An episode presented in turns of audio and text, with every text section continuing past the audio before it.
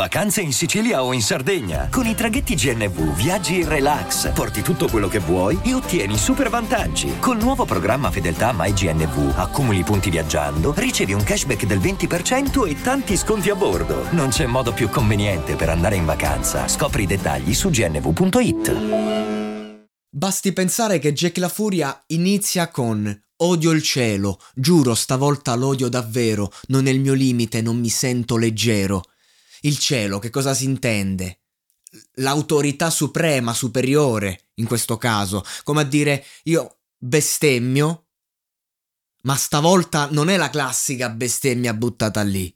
Ce l'ho proprio con chi sta lassù, perché il fato, in qualche modo, il cielo, mi ha portato in una condizione di grande disagio. E questo è quello che comunica Jake. Ma come lo comunica? Questi Club Dogo hanno iniziato a fare una hit commerciale, tra parentesi, co- cioè proprio tra, eh, tra le virgolette. Però come? Con dei testi della Madonna, con dei sottotesti di tutti i giorni e un flow invidiabile. Questo era il, il, il mood club dogo. Anche quando facevano cazzate come e mi hanno detto che la vita è una puttana, te la fa pagare come inizio settimana. Cioè, comunque era un gioco sul ritmo, ma le strofe spaccavano. Gue Pechegno. Gue Pechegno eh, era veramente una penna pazzesca. Fa uno storytelling nella, nella sua strofa in Tornerò da Re canzone con un ritornello spettacolare, semplice, cantabile da tutti, e non è tanto la dote canora, ma proprio eh, quello che, che, comunicano sti ragazzi, che veramente avevano la voglia di tornare a, alla loro vita di prima da re, tornare nel quartiere da re, tornare a casa da re. E che cosa vuol dire da re? Io non ti sveglio, nessuno perdona chi l'abbandona, dormi e sogna che torno con la corona, ma te la, tor- te la torno a rinfacciartela, la corona. Perché c'è un abbandono di mezzo, ad esempio. Nel senso, son- erano strofe che comunque toccavano temi forti, con scioglievolezza, senza paura, proprio...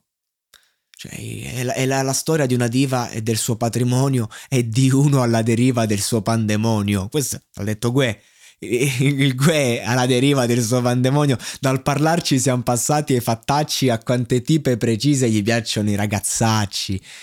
Di, eh, oppure la famosa frase dai un abbraccio ai veri am- amici che ho avuto e di a mio padre che mi scuso se ho deluso per come ho vissuto che io quando l'ascoltavo sta canzone mi tremavano le gambe tanto mi sentivo in colpa per la persona che ero nei confronti di mio padre una cosa che oggi mi, mi sembra quasi impensabile soprattutto sotto questo aspetto, eppure in quel momento ti faceva star bene sentire una frase del genere. E considerando che poi Gue comunque questo padre l'ha reso un po' fiero, poi è morto e il Gue insomma si è vissuto un bel lutto, è andato avanti a suo modo e non è facile, voglio dire, ehm, fare questo confronto prima e dopo poi ti porta anche a pensare un attimo a come sono andate le cose perché nelle canzoni, soprattutto in queste canzoni e, e in quei momenti, eh, comunque sembrava come se il, lieto fine poi, no? È la fine, invece non è la fine, poi la vita va avanti.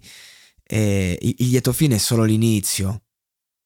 E stavano nascendo eh, non solo i Dogo, ma tutto il movimento rap italiano che veramente si manteneva sulle loro spalle, loro, Fibra, e chi c'era, Mondo Marcio, ehm, stavano veramente eh, pompando di brutto. Un genere che aveva l'esigenza di esprimersi in una forma mainstream che ancora non era stata inventata la stavano inventando loro la forma mainstream del rap. Si diceva fibre commerciali, dogo sono commerciali, ma in verità tutti andavano pazzi per loro. A Milano si ascoltavano solo i crab dogo. Io mi ricordo ancora gli outfit di queste ragazze che erano le, le, le, bimbe del guercio, diremmo oggi, queste ragazze che impazzivano per Gue e volevano solo eh, quella roba lì, non perché Gue fosse il loro idolo, ma perché lui rappresentava esattamente eh, quel tipo di ragazzo con cui magari desideravano andare. Io lo ricordo perché ambivo a queste ragazze che erano un po' più grandi di me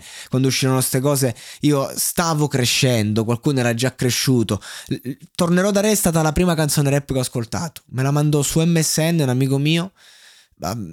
Ehm, e io, insomma, non mi ricordo se avevo già sentito Fibra. Cioè, avevo già, avevo già avuto modo di conoscere Fibra, avevo già avuto l'illuminazione. Quindi, effettivamente, io. La prima canzone rap fuori da quello che era il mainstream. Perché eh, i Dogo stavano emergendo, ancora non erano mainstream. E quindi su Emule c'era Tornerò da Re. Un amico me la inviò ed era il primo passo verso un rap underground che invece già non era più underground, tra parentesi.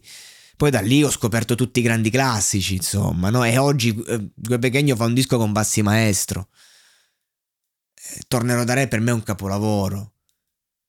Se io ritornerò da te, io ci ritornerò da re.